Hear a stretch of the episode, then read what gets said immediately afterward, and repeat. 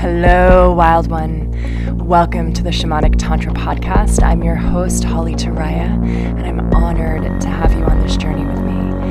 My intention with this show is to create a sacred space for conversations around all the things I wish I were taught growing up. I'm here to remind you that all of you is sacred. Every emotion, every experience, and every energy that runs through your body and heart is holy. Shamanic Tantra is a path I walk, and it's a path of liberation, freedom that's found deep within the body and deep inside the breath. It's a path of reclamation, of integrating every shade of who you are the wild, the wonderful, the primal, and the pure. All is welcome here. It's a path of truth, of devotion to the pulsing, quivering truth of this very moment, May we love each other, may we honor each other, and may we celebrate each other as we walk each other home.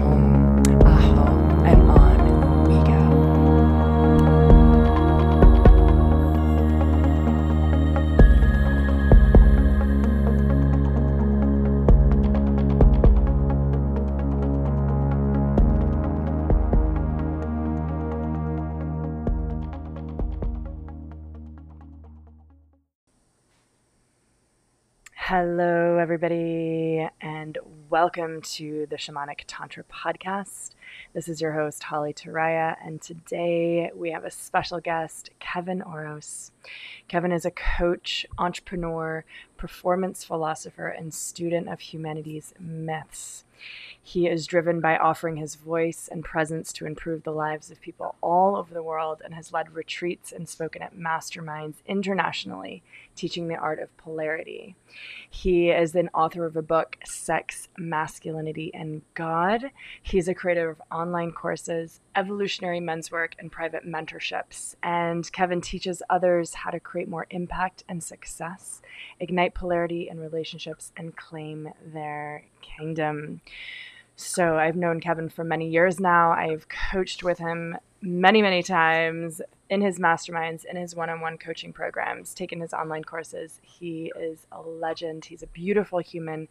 And today we're going to dive into the topic of divine union, the topic of claiming your kingdom and queendom, and really preparing your heart body and soul for being able to meet your king, queen, beloved, so that you can be ready to wholeheartedly enter into divine partnership, divine union.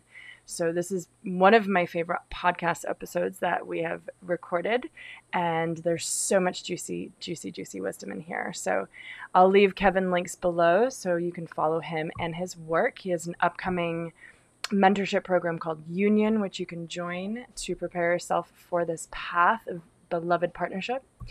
And you can visit my work as well. I'll drop the links below um, if you're a woman to really anchor your body, heart, and womb into openness, receptivity, and love to prepare for the beloved. So enjoy today's episode. It's a good one. Let's dive in. Mm, so I'm so excited to drop in today with you, Kev, and like really open into this topic of divine union. It's I don't know if it's just me and my personal experience or if it's the people that are in my field or if there's something happening like on a collective level. But I feel like divine union is something that so many people are seeking right now. Are you, are you noticing that? Totally. I mean, it's definitely in my field because I'm like speaking about it and working with people on it. But yeah, I do think there's a there's a shift because my algorithm just throws me all the relationship stuff now because you know AI shit. So I see more and more people writing about that and sharing about that. And a lot of people like no more hookups, no more casual sex, you know, a lot of people doing celibacy or whatever. Like, and everyone just wants that. Like, nobody wants just to like fuck around, you know? Right. It's incredible. There's like a, a shift in seasons for the collective that's happening on a relational level. And I'm curious to hear from you, like, why do you think that is? Why why is everybody really wanting to anchor in and embody divine union at this time? I think like because we're in this information age where everything's accessible, like we're flooded with information and, and through dating apps and social media, we're also flooded with potential mates. So because of that like glut of just abundance, like people are starting to release the scarcity around i need connection you know i need sex i need belonging so i'll just take what i can get and people are actually really wanting to design and create relationships now and even like older folks I, I work with or see that you know have been married for years or maybe are single but older even they're kind of like getting on board with the you know the more conscious community language of like well let me design a container let's set agreements what are my desires like what am i calling in like actually taking more responsibility for creating relationships because yeah a lot of people i think do that naturally with their career or their work and they like put that in another box and the relationship's just like well i'm stuck with whoever for 20 years it's like you know it, it's it's a complete revolution in human relating and we spend so much time in relationship i mean our whole life but with a beloved you know you spend a whole lot of time so it should be getting as much attention as it deserves and i think people are ready for that Mm-hmm. Mm-hmm. Yeah, like the phrase powerfully choosing is really coming through to me. It's like, like you said, a lot of people are really clear on what their path is. They've spent time traveling the world and they're like, this is my mission, this is my dharma, and I'm going to devote myself to this. And then, and then people are taking that same level of, of preparation and, and powerfully choosing for their partnership instead of just like landing in it and being like, oh, okay, this will do. Yeah.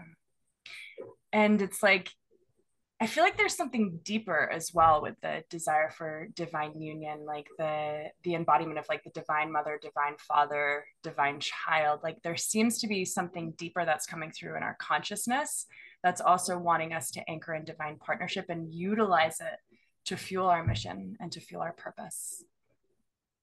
Yeah, I mean, on the spiritual dimension and like what I really believe is I mean, it depends on which like story you want to go into. I, I, I, like all of them. I don't know that I know. Obviously, I don't know what actually happened in the past, but there's this idea that you know you go back to Atlantis or Lemuria or Mu and these like ascended civilizations that apparently we came from, and the cornerstone of that was divine union. Like like you said, like embodying the heavenly father, heavenly mother energy into that divine child and like this trinity. It comes through in Christianity as well. It's in all, you know, mm-hmm. religions that we have.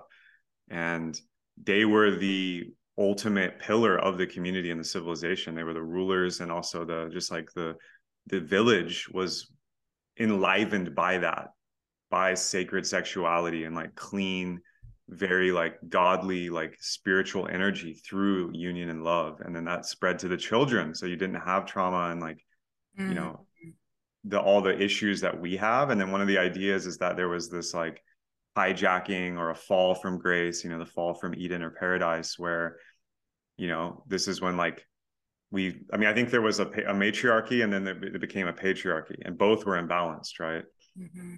and that transition created a lot of things like jealousy you know the the abuse and suppression of the feminine you know infidelity and like all the things that have like accumulated and the, the core wounds of humanity around sexuality and relationships and marriage and all that and love i think that was what we lost on some level and that informed the entire collective so we have to return to that you know mm-hmm. like there's a lot of thinkers in the 60s and the counterculture and the cultural revolution you know like malcolm x timothy leary you know, even John Lennon, all these people spoke to if the women are traumatized, the children will be traumatized. Yeah. So it's completely traumatizing the society. And then when the men are traumatized, they can't rise up and protect the women and children. So then you have the traumatized state, you know, fucking up the generations of children, the bonds between men and women, which is the core cell of the community.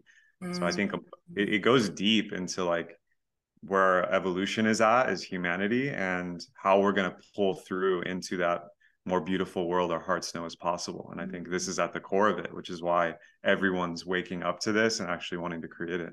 Mm-hmm. yeah i just got chills. I just got chills when he said that.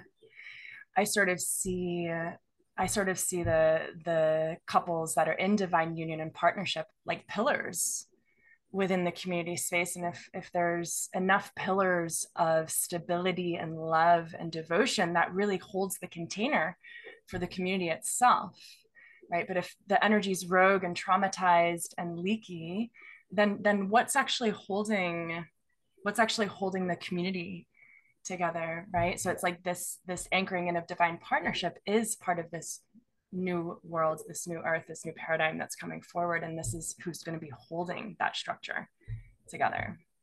Totally. And this this is what we want to see. Like you see this with tribal people and indigenous people, although they have their own shadows. Like they're not like some perfect noble savage or whatever. This idea that sometimes we have as modern people. But you know, the Iroquois, the the Shipibo, the I mean, I can think of a few others, but they all have this structure where there is this beautiful union energy, even though they are very like polarized into masculine and feminine. So, for example, I think in the Iroquois, you know, you have the chiefs and the male elders, the shamans and the chiefs, the warriors, and they can't go to war or make a big deal with another tribe without getting the approval of the grandmothers. Mm-hmm. So it's like there's this beautiful co-creation where the the village has a council of women, elder women, um, you know, the, the the shamanic class of women and the matriarchs. They have to give the blessing to the men in order to go to war or to make big decisions that affect the tribe. And and similarly, the the women go to the men when they need the boys initiated or they need like a vision quest or they need knowledge. You know, the female mystics are working with the male mystics, and the female, you know, like dakinis are working with the male warriors. And there's that beautiful synergy that happens. And you know, often they're they're partners as well, like the leaders.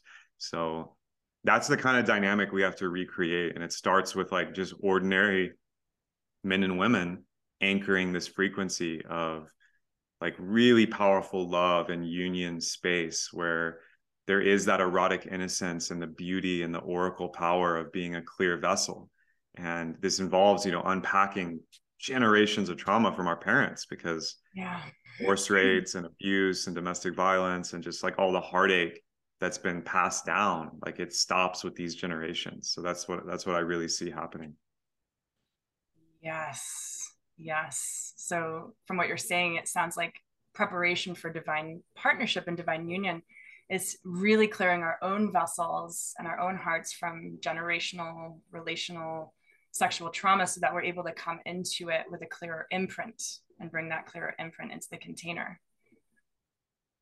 Yeah, and that's going to affect the children and that also affects the community like you said. Like mm. the most powerful people that I trust are in deep partnership and union and they're the best leaders, coaches, thinkers, speakers, and pillars of the community. Like you can go to them and rely on them to hold the community space when you need to move through energy or there's conflict or whatever.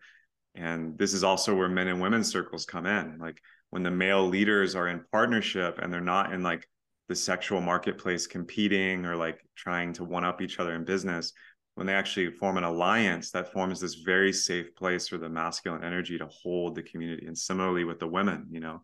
Um, a lot of women who are single or very much in like the strong independent woman like subtle feminism like the negative side of that not the positive side mm-hmm. you know they create a lot of discord among the feminine and the tribe right i have a lot of clients that talk about the sister wound and how deep it goes and so similarly women in union and partnership or mothers i think some of the most powerful are actually mothers they are forming the women's circle and that alliance of the feminine and then when you have both online the community is just strengthened tenfold mm-hmm. there's so much healing that can happen mm-hmm.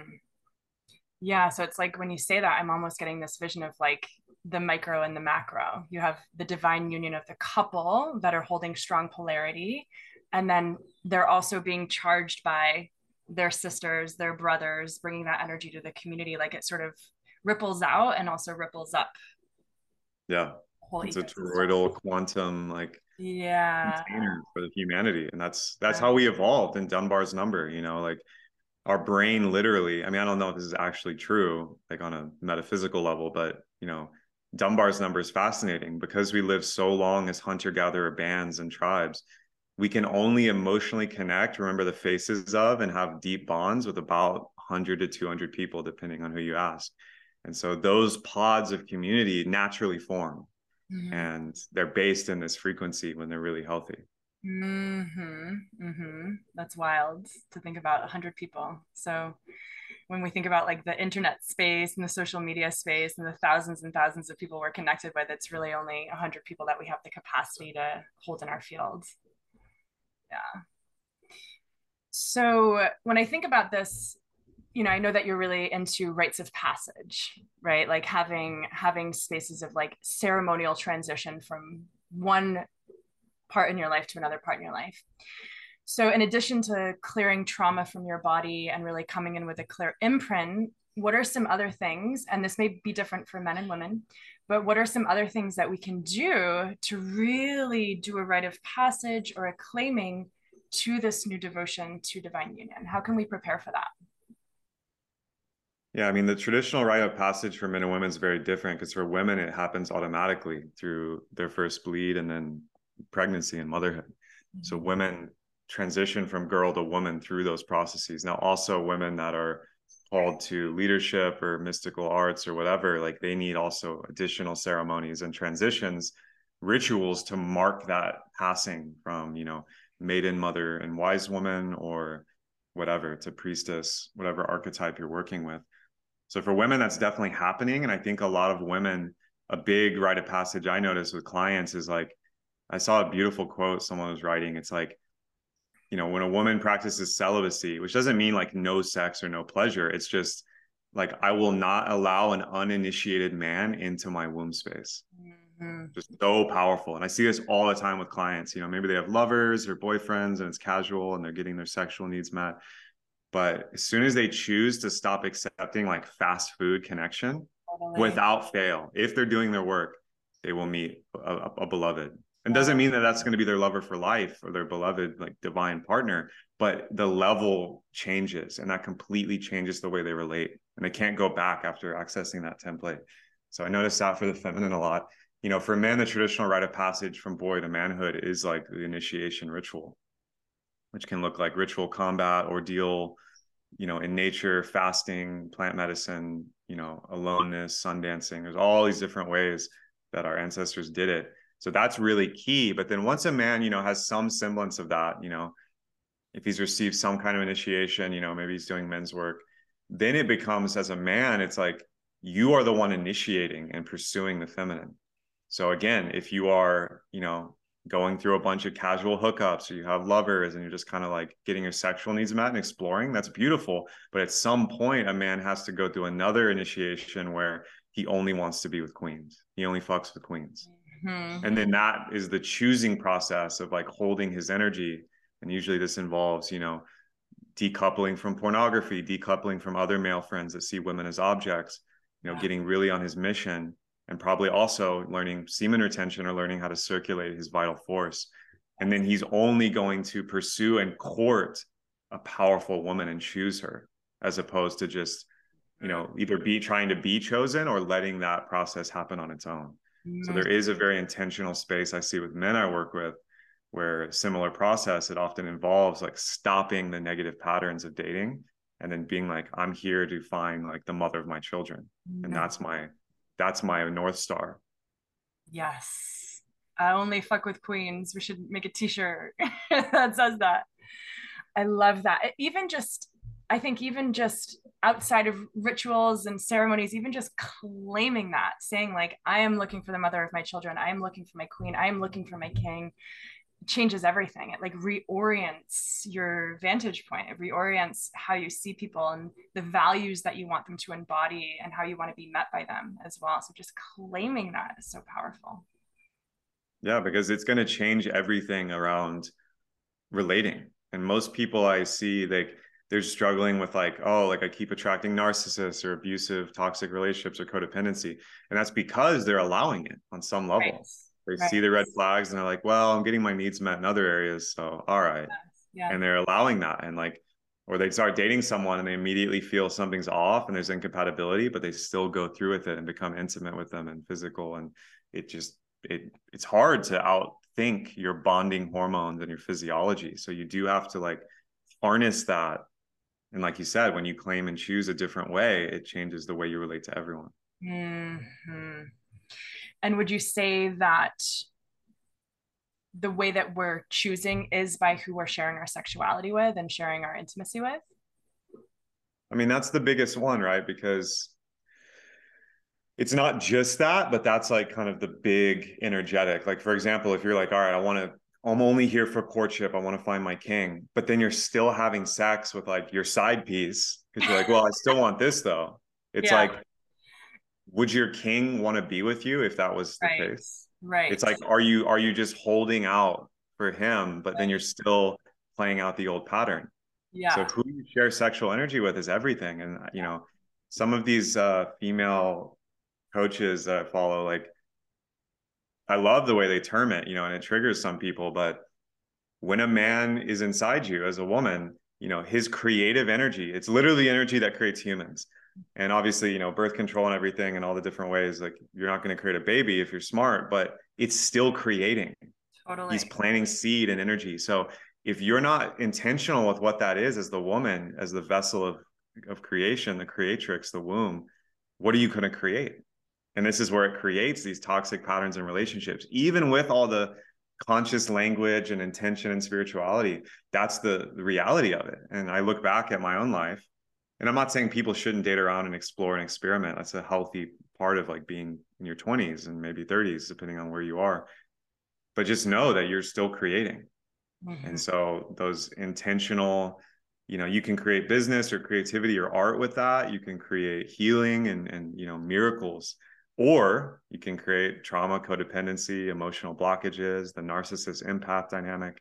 And I think a lot of people like because sex is such a vital need, right? Like they're getting sexuality and getting desire met. And that's enough for them to kind of accept and turn a blind eye to all right. the negative stuff it's creating too, usually right. emotionally. Right.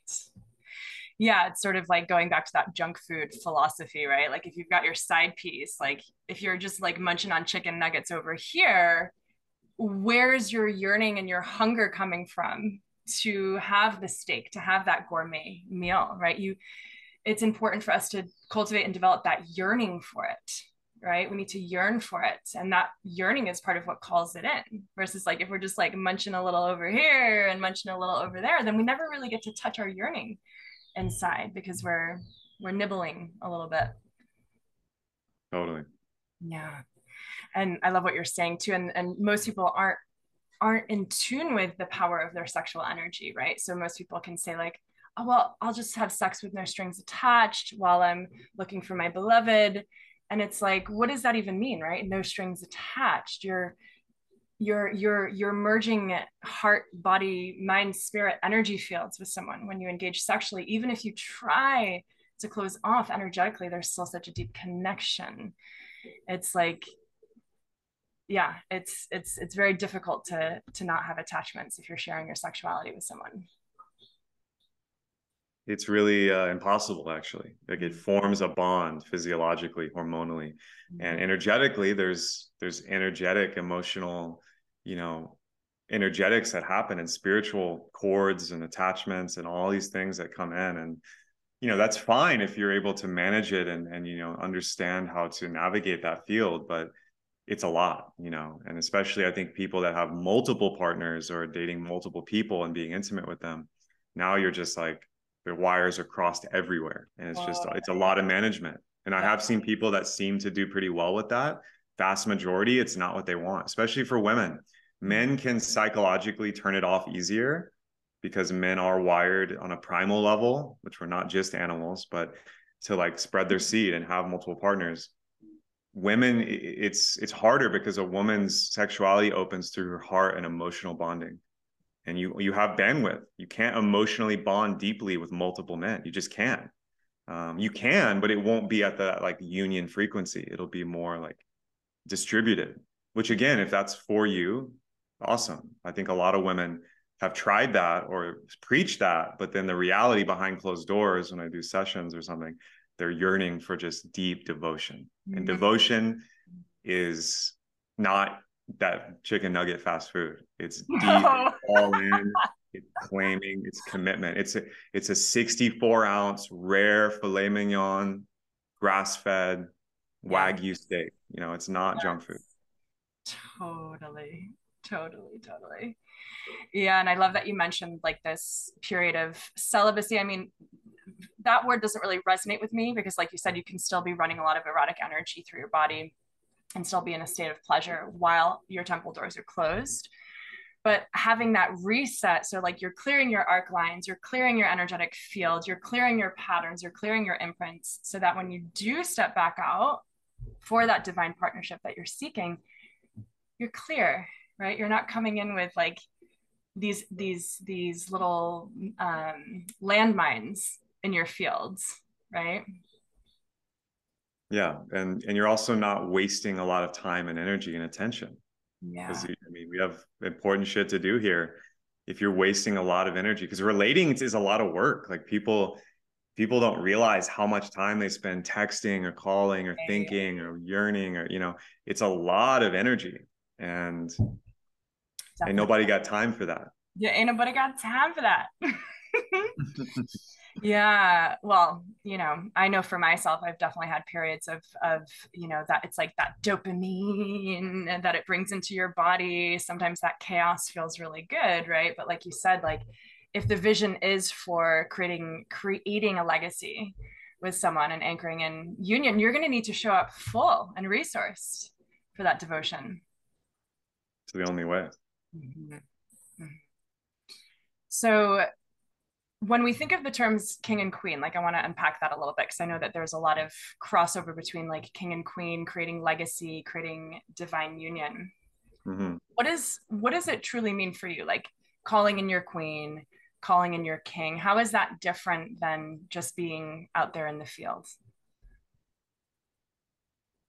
King and queen energy is about sovereignty, which means consciously choosing your environment and you're you know you're the the thermostat not the thermometer so you're setting the field and training others how to treat you and that involves your business your sexuality your emotions your community instead of being a thermometer where you're getting programmed by the field and just picking up what's there so that's the difference between like prince princess and king queen um, archetypally and obviously like king and queen don't come fully online i believe until you're like well into your 40s 50s 60s probably parents so mm-hmm. it is a journey. You know, there's early, middle, and late princess or prince. And people don't like these words because of Disney, where some people are like, that's patriarchy and like royalty, like that's the elites, king and queen, whatever. Choose your choose your fucking word, like whatever. Yeah. It's semantics yeah. ultimately, yeah. but the energies are real.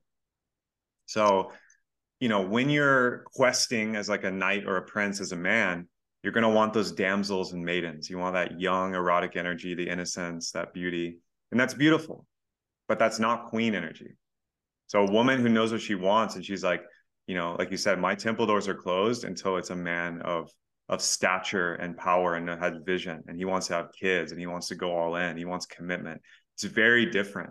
And so you will not be able to attract those women and you will not be able in relationship with those women if you're in that mindset as a man. So you need to then step into king energy yeah. or on the path of it by setting boundaries what does the masculine spirit of logos do? It sets boundaries, it contains, it has vision, and it penetrates the field with his mind and heart. So that has to happen in your business, it has to happen with your body and your energetic field. And then you will be a match for that queen energy. Mm. Right. And it's similar as a woman. If you are allowing a lot of, you know, that uninitiated, uninitiated male energy or the boy prince energy in, again, very fun you know, erotic, lively, fun, adventurous. And that's great for a time. But at some point, you'll have to step into queen and be like, this is my queendom. Here are my boundaries. Here are my desires. Here's my longing for devotion. Nothing else is allowed in that field. And then you'll be a match for a man that's of a similar mindset. And then you can enter courtship as opposed to dating or hooking up. Yeah. So courtship is very different. It's like we're doing this slow dance together of discernment and devotion. We're not here to just jump into bed or just form a situationship. You know, we're here to build. Yeah. Yeah. Tell me more about that, the difference between dating and courtship. I mean, dating is more for me about preferences and experimentation and exploration. So if you don't know what you want, you haven't tasted or felt into all the different flavors of masculine and feminine, or you're in a life stage where you know you're traveling a lot whether around the world or traveling in your community and just meeting people like that's mm-hmm. beautiful and you can date and dating's really good to alchemize wounds to explore your desires and kinks to you know form bonds that will teach you a lot but make no mistake like just that dating mindset like oh yeah what are we it's like oh we're, we're just dating you know like i don't want to be exclusive or if even if you are exclusive it's like well like i don't really know what i want with my life. I may change everything next year. Mm-hmm, mm-hmm. that energy isn't stable. There's not a foundation. Yeah. Now dating can evolve into courtship on its own but courtship is much more intentional. It's about discernment. It's like i want to lay the cornerstone. I want to i want to plant roots. I want to form a foundation to build a powerful relationship. Mm-hmm. And when you're in a courtship mode, you probably will be practicing some form of celibacy or like divine holding. I think celibacy has a negative connotation for me too because of religion and Christianity, yeah. but you can be self-sourced, self-pleasuring in erotic power, but not just like having sex with any or everyone. Yeah. When you're in a courtship phase because you're in a discernment moving towards a goal. You have a north star. And then when your partner is is meeting you in that, you can team up. Mm-hmm. Whereas in dating, it's just kind of like, oh, like we're just kind of in this situation together. Right. You may have completely yeah. different goals and vision. Like she secretly wants courtship. She's like, I wish you would claim me. I want a king. And he's like, this relationship will probably end in six months. And it's not spoken. You know, I see this right. all the time with people dating. Right, right, right, right. Yeah.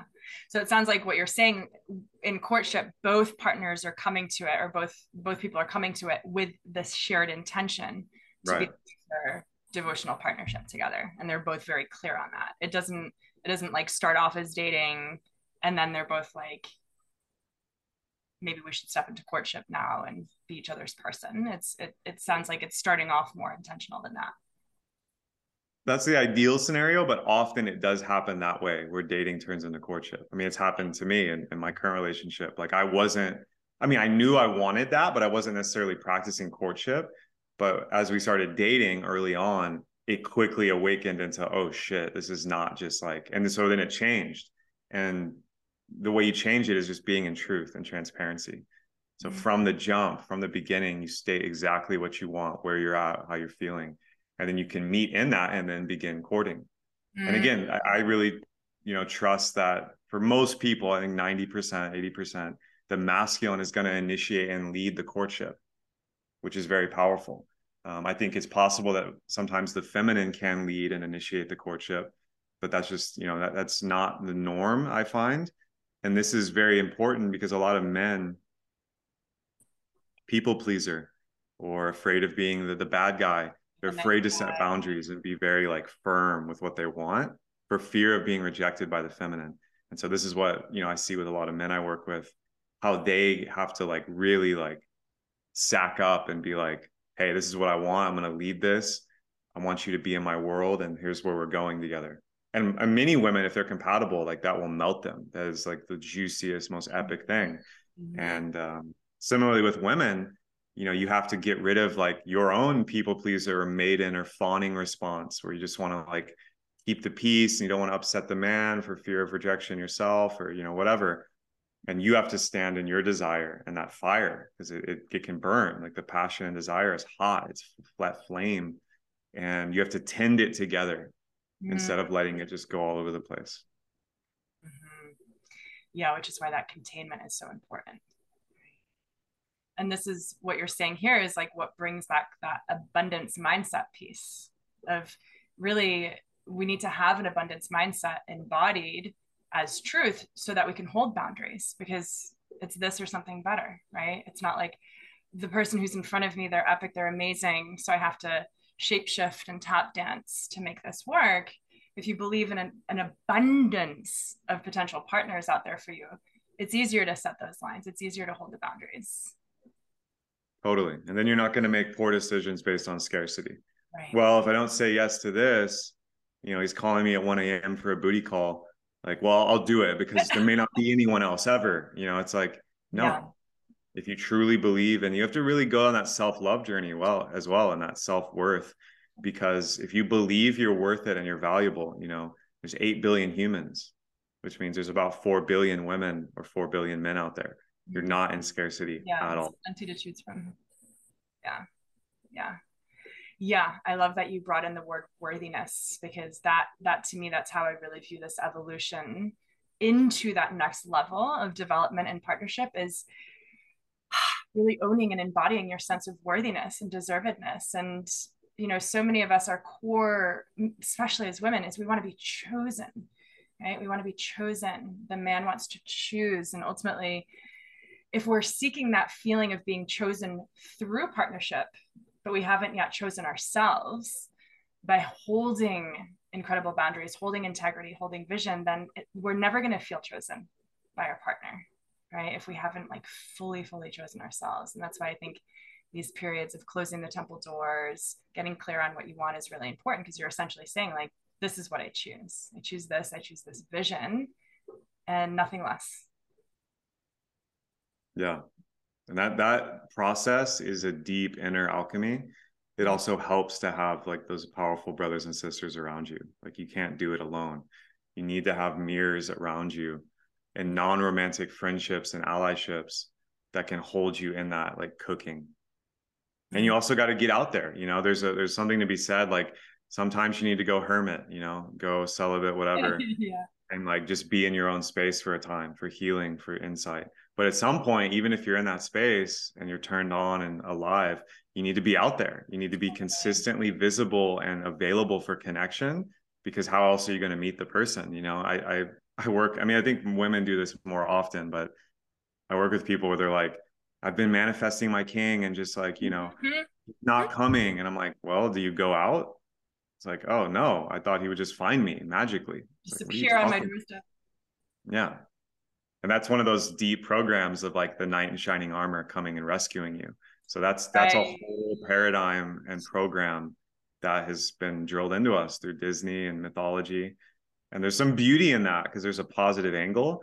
But in a world where, you know, through your device here, you have access to billions of people. And not to mention, even if you live in small town, middle of nowhere, yeah. somebody's doing some event that's like exciting, wellness, community based, whatever, evolutionary. And those are where you're going to find your people. Mm-hmm. So you mm-hmm. do have to also be in the world practicing this. Totally. Yeah, you don't want to be like Rapunzel up in the up in the up in the, the the, the high tower right just like looking out the window just with your long hair waiting for someone to come and climb up i sort of like the analogy that i see when i think of closing the temple doors is it's like there's many layers of our experience. And there's the throne room right? And those are the temple doors that are being closed and reserved for divine union. But then you open the doors you step out into the courtyard right? And you dance and you know you go into the river and you you be amongst the people. And then it's from there that you choose who's actually coming into the temple with you. Yeah i love that metaphor. Yeah. Yeah you're not just waiting for someone to just like come and knock in yeah. If you're open to it kev i'd love for you to share a little bit about your relationship this divine union partnership that you're in and what makes it different than other partnerships and and how you're showing up differently as a man in this partnership. Yeah. Happy to share. I mean it's something i've been reflecting on more and more because we've been together two years now almost and it's funny because i see people when i'm sharing about this online or writing or doing videos it's like i've been married 20 years it's like good luck feeling that way you know five years like all these stories people have about what divine partnership or union even is and you know, fair enough. Like I'm willing to bow to my elders and be like, yeah, I don't know shit. Like you have kids and you've been together 30 years. Like I want to learn. But I also think it's funny how negative people view this because of the history of divorce and like all the things. And I don't think you need to be a pro because you can, like from a longevity standpoint, you can access that frequency. And I've accessed it myself through, you know, this ecstasis of love and devotion and surrender and just the ugly vulnerability and like mm. like it, it's it, it's beyond human concept. So i think everyone and anyone can access it because it's our birthright. And i do feel as if i was in that union frequency on and off with past partners. The main difference with this one and people don't like to hear this but it's compatibility like from the jump our value system our emotions our desire our psychology our goals was completely compatible Mm. And this is where, like, when you speak to couples that are happy and been together for a long time, the love at first sight thing is real. Mm. It's not like they dated for six months and they're like, yeah, I wasn't feeling it, but now I'll choose you and go all in. It's yeah. there from the beginning. And it may get louder, it may be very quiet, but this is a very common pattern. And I definitely felt it. It was like, this feels different immediately. And I felt that before, but then quickly, even though I thought maybe this could be the one, the the like red flags and the the incompatibilities emerged. And I just kind of like, no, I don't want to look at that. Like let's focus on all the good and like build that. And that's beautiful. But in this relationship, I can truly say, like, I'm just like in awe, like thanking God every day for the mm. compatibility and love available in the devotion. And also, you know, us being from different cultures, you know, I'm from Texas, she's from Lithuania. Like the polarity is unlike anything I've experienced. And I've been like teaching polarity for years and studying it. It's so naturally masculine and feminine in a symbiotic way that it completely is rewriting my own patterns of like, oh, this is how I show up, this is how she shows up, that I played out in other relationships. But to be fair, in those other relationships, they were all of a similar culture, you know, in an English speaking country, Western country. And I think this is a this is a real thing. I have several friends who are dating, you know, other culture, you know, whether they're Europeans or Asians or whatever, or Latino. Like the the difference is there and there's different flavors of polarity so for me i'm not saying this for everyone that works really well and i'm so grateful for that and you know we also have a lot of structure we're both teaching sexuality intimacy right. and right. relationship work so we're kind of blessed and challenged by that yeah. but we have agreements we have a container we have goals and rules and rituals mm-hmm. so we have connection rituals we have date nights and like um, space together, sacred space. We also have check-ins and like relationship structuring meetings. Um, we also have shared goals. We also are well resourced and on the men and women in our community, and choose to spend time with other couples that are in a union frequency. Mm. So all of that is supporting our like garden where you know everything can bloom. You know, and it's still early on the journey. You know, we faced multiple challenges, and I'm sure many will come but we're both clear on what we want and therefore like it's the best relationship I've ever had. Now again, I'll go back to because of the core compatibility. You cannot outwork biology and wounds mismatching.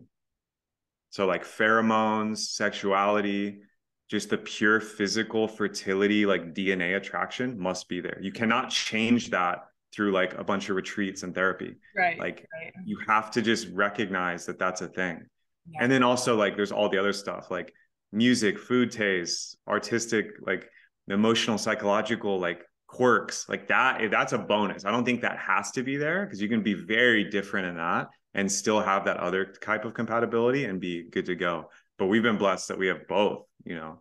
So I've been very blessed and I don't pretend to like tell people that like you need all that um and i'm sure i'll change the way i speak about this in years from now on podcasts because it'll be a different set of learnings and, yeah. so yeah that's kind of it in a nutshell amazing fuck yeah celebrating you celebrating you both for creating this and knowing from the beginning that there was a divine spark there but just allowing it to unfold into something even deeper and i think it's great that you both do this work individually and also together. So you both have the framework, the communication, the languaging, like the perspective to really hold the container.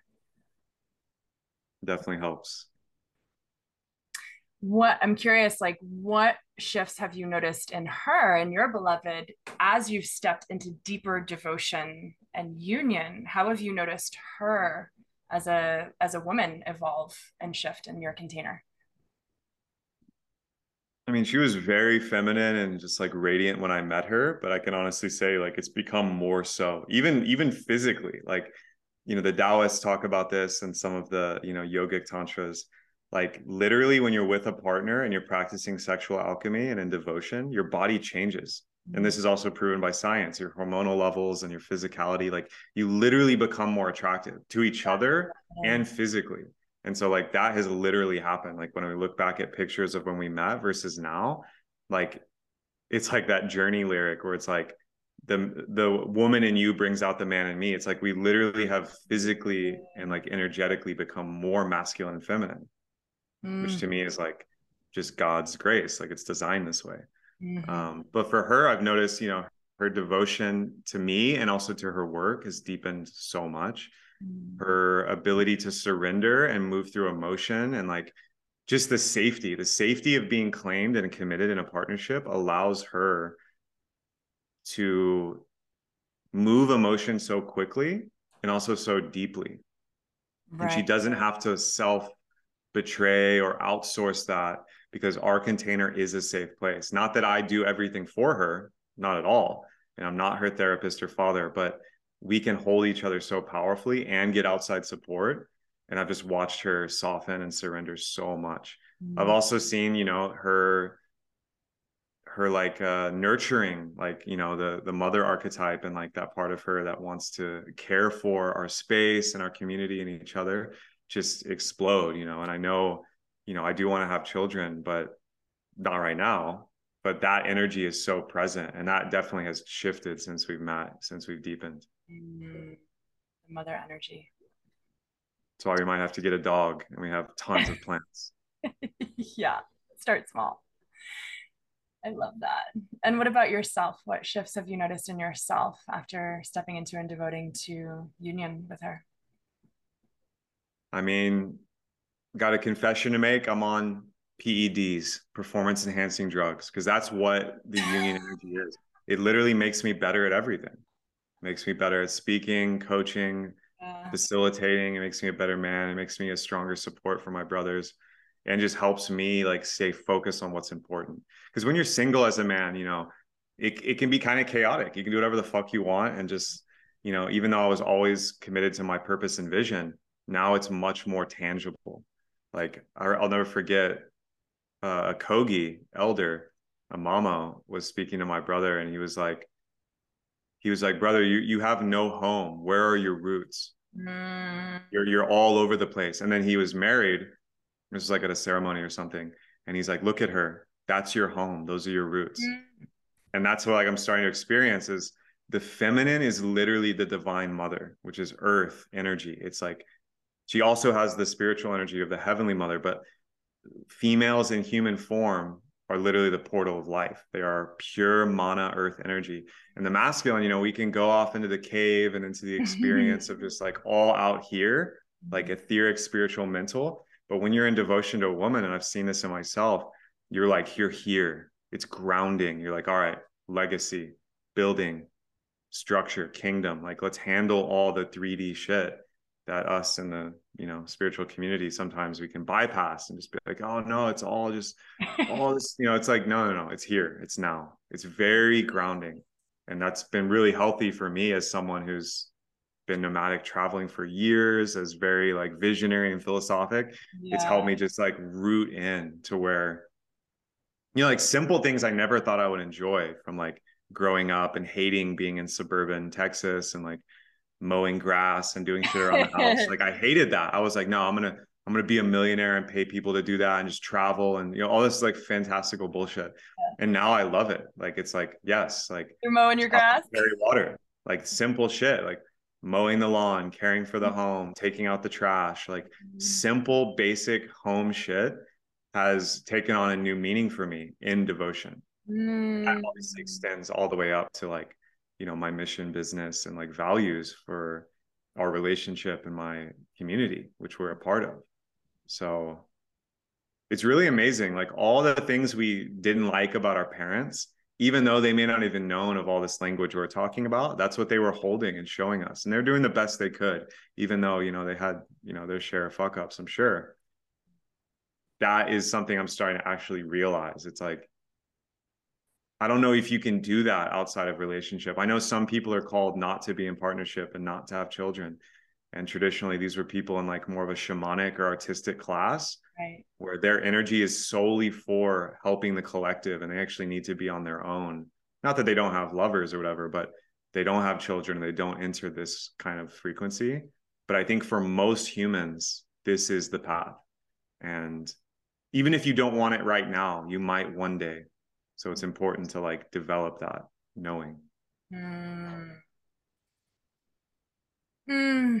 just everything you just said even just receiving what you're saying just like it just feel like my whole body and nervous system just be at ease in that feeling of of rootedness and homesteading and provision and simplicity like you said chop wood carry water simplicity and that removing of chaotic energy how much more life force that gives you to serve your mission, to serve your community, to serve each other, to serve yourself, right? It's just like, as you're saying that, I just get this feeling of like this refinement of life force coming through. Mm. Yeah, it's beautiful. Heaven on earth. That's the goal. Mm. So as we wind down here, Kev, with this beautiful convo, is there are there any final nuggets or transmissions or pieces that you want to share around divine union and preparing for choosing? Yeah, I will say that there's kind of two paths that I traveled and I noticed with people I'm working with that you can choose. And they both set you up for success, but they both come with challenges and blessings. One path is, I mean, there's obviously a huge gray area, but these are the extremes. One path is celibacy or closing the temple doors, as you've said, where you basically just cut off all connection, especially sexually, that's not serving you. And you know, John Wineland and a lot of these amazing teachers talk about a masculine or feminine fast or cleanse, mm-hmm. where you know you might need to go through this process. And I've kind of broken it down into a few steps where the first process is like stop hooking up, stop having sex. And if you're a man, like stop ejaculating to like porn or whatever. If you're a woman, like maybe stop using vibrators or having negative sexual habits. And obviously stop being with fuck boys but then you need to go to forgiveness as you contain your energy and go solo and go within and get support. Maybe you need a coach, a therapist, a mentor. Maybe you need somatic healing. Maybe you need to change your diet and lifestyle, whatever. But as you go within, you go to forgiveness. You might need to write letters of forgiveness to past partners because all that ex lover partner energy, I see this especially people that get divorced and have kids. There's so much resentment and like stuck energy.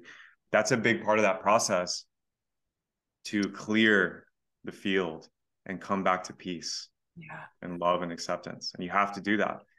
Yeah. And then you need to shift your focus to what you want. Some people can't actually access their desire. You need to make, you know, I, I recommend two lists. One is an inventory, everything you want in a partner. Shoot for the stars. Don't like like oh well, there's no one. There's people always say like well there's is, there's no one that even exists like this. Mm, What's funny is like me having done that list and then meeting my partner, it exceeds the list. Shit I didn't even know I wanted is there. And I'm like, oh my God, thank you. It's real and it works. So you have to make that. You also need to write a love letter. And it's less about like an inventory. It's more about this is how I feel. This is my yearning and desire and longing for the beloved. Mm. And like those practices are super powerful once you've cleared to point you in the right direction. Mm. And then you need to get out there if you want to be courted, if you want that kind of love, you need to be visible in your community. You need to be consistently showing up and you need to be well resourced in the men and women of your community, depending on what circle you need.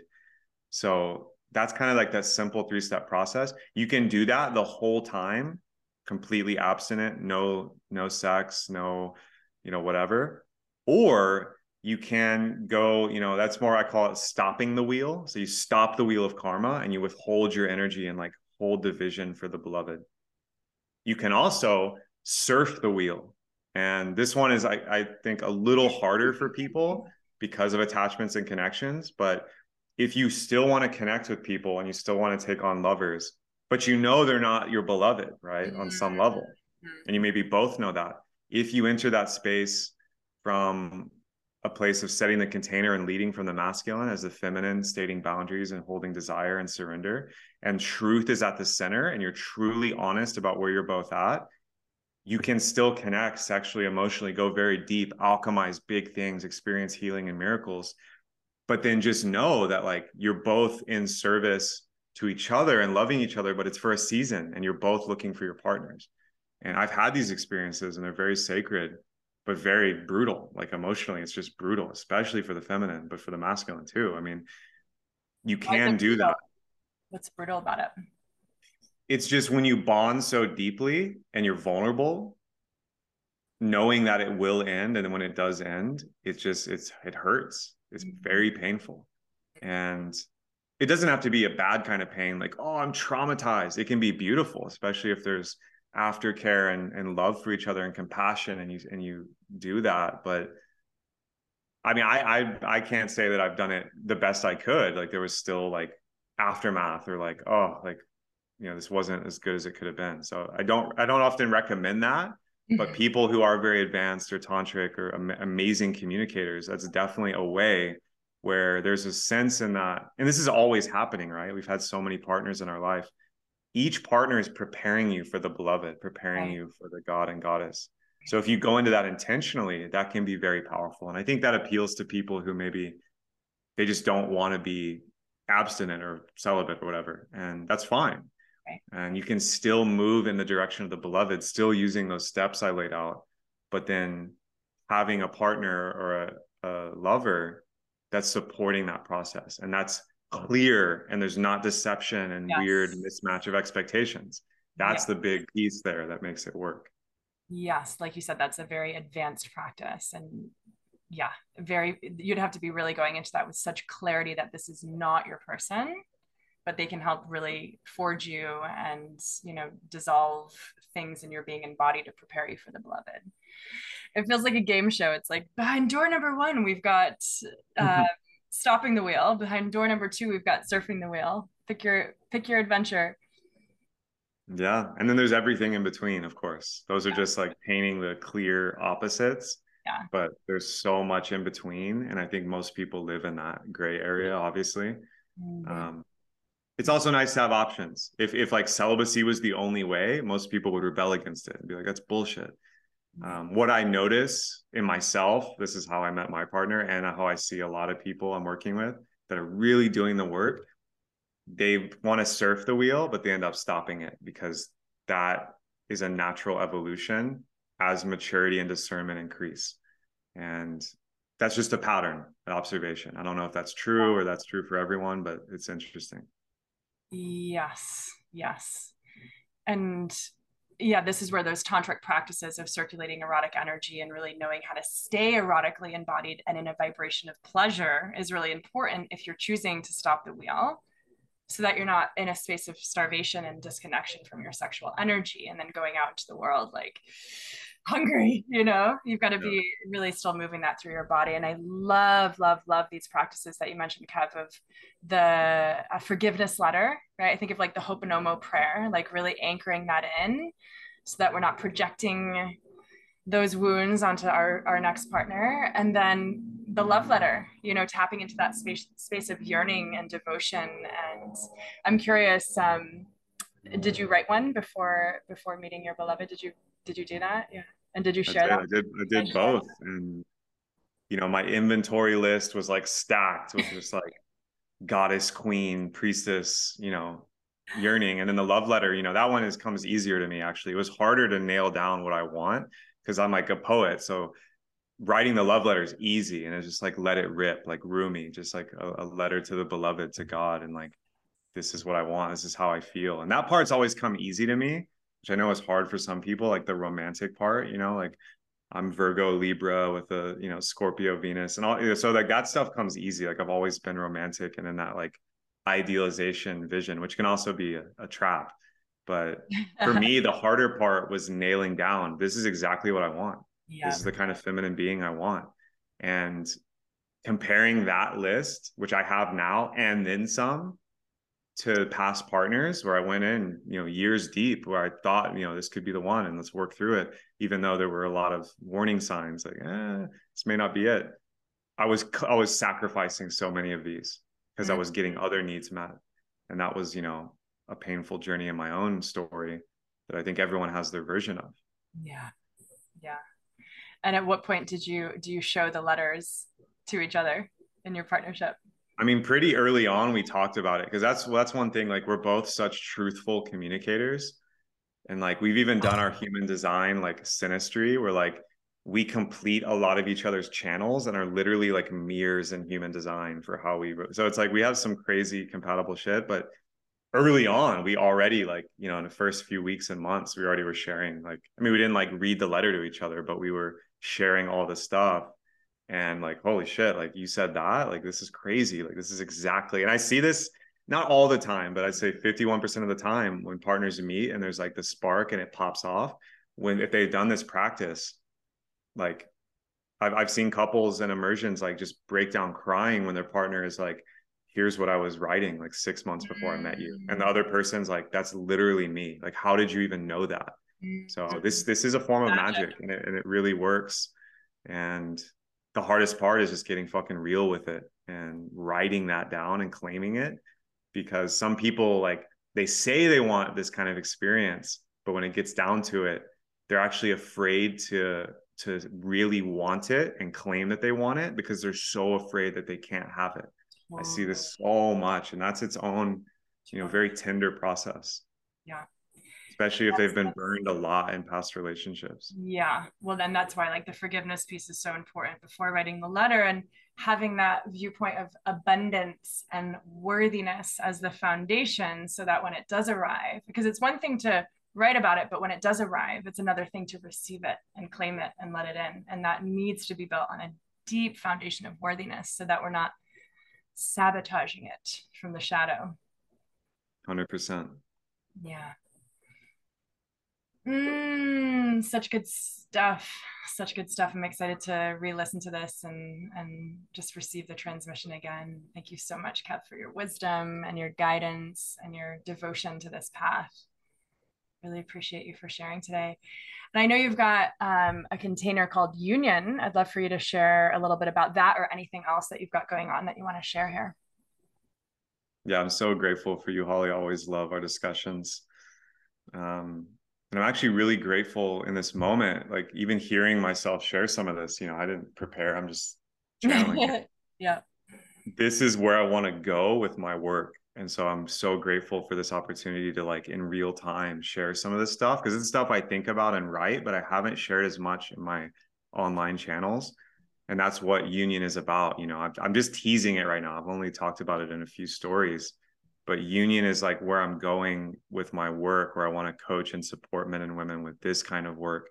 Because a lot of my work like primal polarity and what i've done with the polarity dojo is much more like the entry 101 like all right dating like here's life hacks and masculine feminine polarity stuff for like exploring. And that stuff's great and people love that but i actually want to move away from that. I'll still do that but my like core clients this is what i want to do. So union is like a four month like deep dive mentorship where we're anchoring this frequency together and you know four months is seems like a long time but it's really just a little runway to set you up for success mm-hmm. um, so that's that's what that is and you know I'm just taking three people into it first to almost beta test where I'm just going to over deliver and give all of it. And then from their experience, I'll refine it probably into a group program, but it may stay just a one on one deep dive. So that's kind of the next thing I'm doing. Um, I also am planning on running a more in person events. So at Envision, which sad to have missed you there, but at the Humans I Trust stage, shout out to to Ginny and that crew. I ran a polarity speed dating workshop that was, was packed at like over 100 people.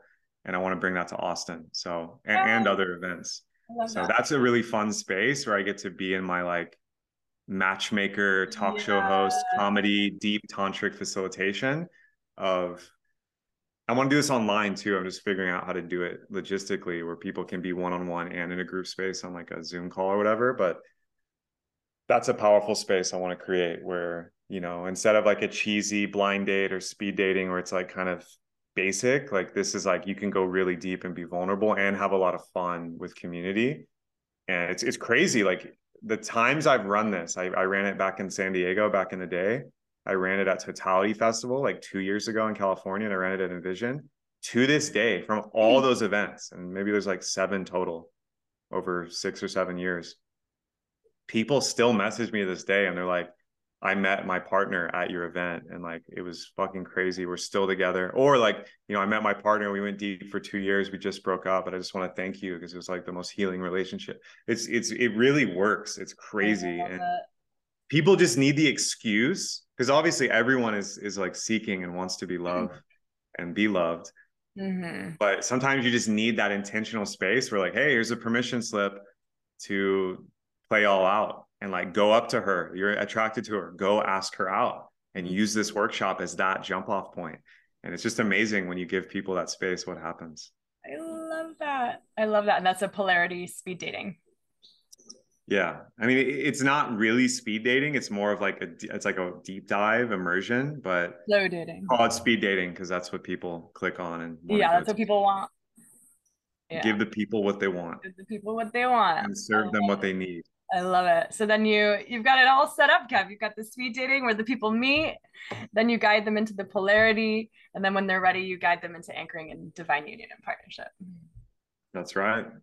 And eventually, it's not happening yet, but I will tease Orica, my partner, and I um, will be doing like high level couples immersions as well in person. Mm, yeah. this is more like even beyond the union program, like couples that want to go deep and like maybe they have like a ton of business success and they're like leaders, entrepreneurs, maybe even parents, but they haven't spent as much time in the union frequency space of structuring the relationship, practicing really high level polarity and tantric alchemy. That's what I'm really excited for. And that's going to be mm. happening soon. I love that. I love that. You've laid down the whole path for people to journey. I love that. Yeah, excited to continue seeing where you go and unfold, and so excited to meet your beloved in person. Mm. Yeah, can't wait. Yeah, thank you so much, Kev, for dropping in today. Gold and magic, as always, such a beautiful transmission. I know people are going to get so much from this, and uh, of course, I'll leave your links below so people can connect with you and learn more about your your programs and offerings. Beautiful, Holly. So grateful for you. Have a beautiful Pura Vida over there. I love hearing the jungle behind you. Yeah, thanks. Mwah. Ciao. Ciao. You're here with a mission to inspire and impact many through your purpose. I'm here to support your mission by sharing the tools, practices, and teachings of Tantra, empowering you to become empowered by pleasure as you light up the world with your love and service. Serve from overflow. This is the new paradigm way of the embodied feminine leader, and I am honored to teach you how. I'm here to help you gently, gently release any and all things within your being that are out of alignment and no longer true, so you can create space for all your desires to enter your life. No more sacrificing yourself for service. No more putting pleasure, rest, and celebration at the bottom of the pile. It's time to let your feminine essence and primal sensual power become your new fuel source. It's time to come fully alive. Your tantric awakening awaits. Join me for Tantric Awakening, a three or six month mentorship for women to return to the throne of your body and become fully alive. Click the link below and visit hollyturaya.com slash mentorship to begin your Tantric Awakening journey today.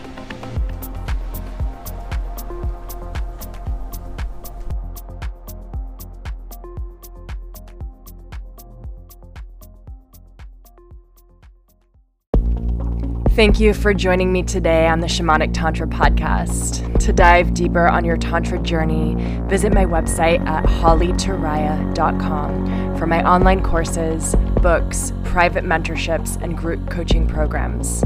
Please subscribe to this podcast and share this episode with your friends. May you live in truth, beauty, and freedom. Love, Holly Turaya.